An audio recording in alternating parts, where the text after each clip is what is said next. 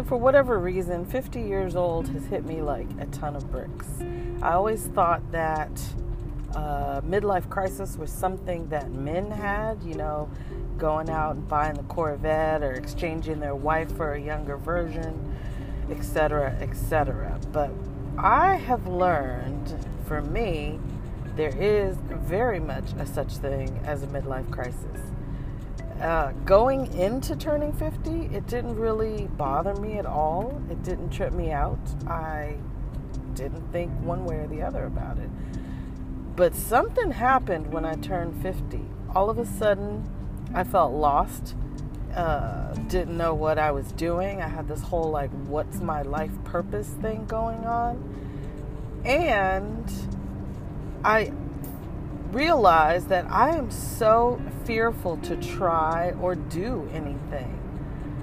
On the other hand, I feel like I, have used all my time up. Like, I've already made life end at 50. Why start something when I could die soon or just crazy stuff? And it's also weird because the things that I like and or are interested in are I guess you could say not age appropriate. Like even the music I like. Mm, I think most 50-year-olds don't like it. I'm a huge fan of her and people I talk to that are around my age are like, who's that? And then things that they're interested in, I'm like, I, I feel myself thinking, that sounds so old. so that's crazy. Even the people that I think are interesting um, are like not my age. So I don't know. There's a this is such a weird stage for me and um, I need to, to find my way out of it. I'm not sure what direction I'm going in or what I'm doing, but this is a step. It's just a step. Uh, I decided to start blogging again because I just feel like writing out what I'm doing and trying something different and doing something that others may not think is appropriate or whatever. It's interesting because when I was thinking about doing a blog again, I was like, okay, you've done a blog before. Times have changed. I mean, there was a time when you could just write random stuff and people would be like, would respond to it and be into it. But those days are gone. You know, these days you have to have like an overall theme and a purpose and all of this stuff. And I came to believe that I'm just using that as a means to talking myself out of doing this. I also felt like, again, because I'm 50, that people will be like, oh my God, you know, what do you need to write about? Or what is there for you to say? Or that people poo poo me sharing too much? Or just all kinds of negative thoughts. Stop, thoughts that were in my head designed to stop me from doing anything. So I'm casting those aside and I'm going to do it anyways. And if I decide tomorrow that I'm not going to anymore, well, then that's that. But for now, this is what I want to do. I want to try some new things in my life and I'm going to blog about them. I want to try to be a better person, recognize some things that I've done in the past that I can do better. And I still have time to do better. I could do better now. So that's what I'm going to do. I'm going to do better with things like meeting up with friends and being consistent about that, trying something new with or without, you know, other people involved. Um, just all kinds of stuff. I want to try cooking new things. I like to cook. I want to try that.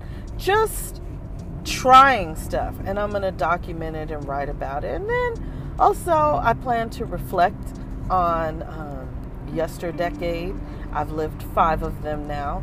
So I want to look back in time and, and just reflect maybe some old music or music I like now, even. And I don't know. I also want to highlight people that I think are so bomb. That's been on my mind too.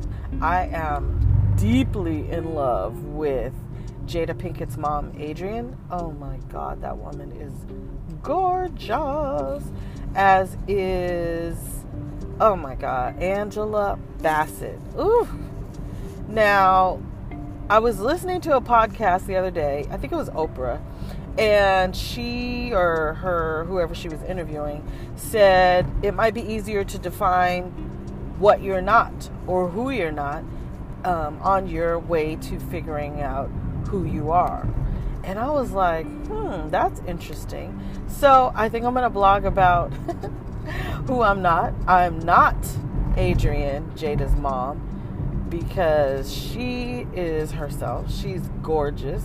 I'm me. I'm not saying I'm not gorgeous, but I'm not. I don't know. I never felt comfortable saying that, but she has her truth and I have mine. And I just want to humorously look at the fact that I can admire these people without getting all caught up in the fact that I'm not them. So I want to talk about them Adrienne and Angela and Oprah and all kinds of stuff like that.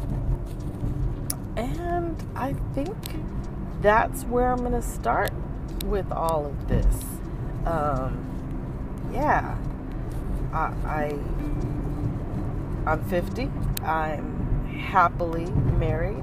My three children all live out on their own. They're all doing their thing. I'm so proud of them. And our family has so many fantastic memories um, that my husband and I still talk about things and laugh about them today. And also get a kick out of the things that they're doing to, today in their adulting lives. Um, so we're so proud of them. I'm so proud of them. I wish I saw them more, but I realize they got to get out and live their lives. And make their own way. So I have learned to back up and let them live their life. My husband also, he has all kinds of stuff going on, all kinds of dreams and desires and things that he's excited about. And then there's me, just kind of sitting and waiting for God to give me this epiphany of what I'm supposed to be doing with the rest of my life. So, uh, I'm a little envious of him, but this is my journey and that's his journey. And he is on his journey and I'm on mine. And we have our journey together, but we also have our lives and our dreams and our path apart. So I'm trying to figure out mine while watching and investing in his. He is being super supportive of whatever it is I'm going through. And um, that's where I am in life. I work at my church, which became a dream of mine um, two years ago, I think. And so it's been great getting to see the inner workings of a church and uh, getting to know the members very intimately. And I've been learning a lot um, off of being in that role, uh, just how dealing with people and different personalities and what it means to be a Christian and what it doesn't mean to be a Christian, and challenging what my thoughts are and what I've been taught. And it's also exposed that I am not where I want to be as a Christian woman. So that is a challenge as well to um, step up and step out and become a stronger Christian woman and I don't mean the Bible toting verse for every situation. I mean living a life that is reflective of my relationship with Christ, meaning, you know, making hard choices, standing apart sometimes, being fearless, um, impacting people's lives um, for Christ. And so that is something that I'm working on as well. And then I have this oh, desire to have multiple streams of income. And I am a serial entrepreneurship in my head. I heard the term recently uh, when I was listening to a podcast, wantrepreneur. Wantrepreneur. That is hilarious, but that's me. A wantrepreneur is a person who is not making any money off of these ideas or very little. And that's me. I have all these ideas and thoughts and desires and I am not making a lot of money off of any of them. I design here and there, but definitely on a lower scale than I could be because I'm just, I don't know. I don't know what's holding me back. Knowing me, it's a fear of something, but I haven't been able to articulate what that fear is or pinpoint what that fear is. So I want to get through that. I want to work through that. And when I say work through, it's because I am also um, very heavily uh, involved with my therapist. I love her. She is like, she is a therapist, a licensed therapist, but she's also such a sister friend to me. And um, I guess you could call her my life coach. She saw me through a very hard time, which uncovered um, some other things about me that I need to work on. So, fortunately, I am still able to continue seeing her even beyond the really hard time that I went through recently. And um, she's trying to help me work through this stage of my life too, where I'm just kind of lost and aimless. So, I highly recommend therapy. Highly, highly, highly. I know a lot of people trip on that, um, especially men who, in my opinion, are the main ones that need it. But um, because women, we will at least talk to each other, I think. But men, they will just hold stuff in and not talk to anybody, not their friends, not their therapists. So, I highly recommend therapy. I think people are finally, men are finally coming out of that um, poo pooing therapy and, and starting to to open up to seeing someone and talking to someone. Um, so I might talk about that, or that's all a part of my journey, therapy. And that's all I can think of. I mean, there's my health that I had been doing pretty good with staying on top of, but just lately, like going into 50, I was like, yeah, I'm going to go figure this out. I want to do this. I want to eat better, blah, blah, blah. Man, 50 hit, and I cannot be consistent with anything. I don't eat too horribly. I say that, but that's kind of a lie because I've gotten, because I commute, I feel like every time I'm in the car for more than two hours, like I need to have snacks. So that's become a really, really bad habit of mine. It's kind of a secret habit my husband doesn't know about, but yep, I'm always eating in the car. So that's a bad habit I need to get rid of. But it's part of the bigger scheme of which I'm not taking care of myself. I need to go to the doctor, I need to get a physical, some exams, some tests, and all this stuff, and I haven't been doing it. And again, at the basis of it all is fear. I'm afraid of what they might say. And it's so silly because nine times out of ten, if you go find out something early enough, it could be fixed or dealt with.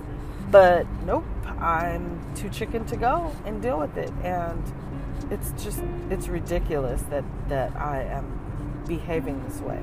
So I need to do something about that too.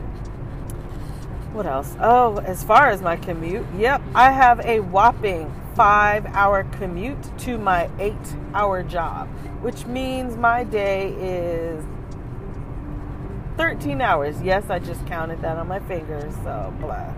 But yeah, I have a long day. I my husband and I recently moved from Los Angeles to Moreno Valley, but I haven't been able to find a job out that way. And I like working at my church, so I'm making the drive 4 days a week. Hopefully one day they'll realize that they only need me in there 3 days a week. Because quite honestly, this commute is something else. But my therapist said something that really penetrated and sticks with me that where I am right now is where I'm supposed to be and to look for ways to make the most of it. So, my commute time has become my time to think a lot.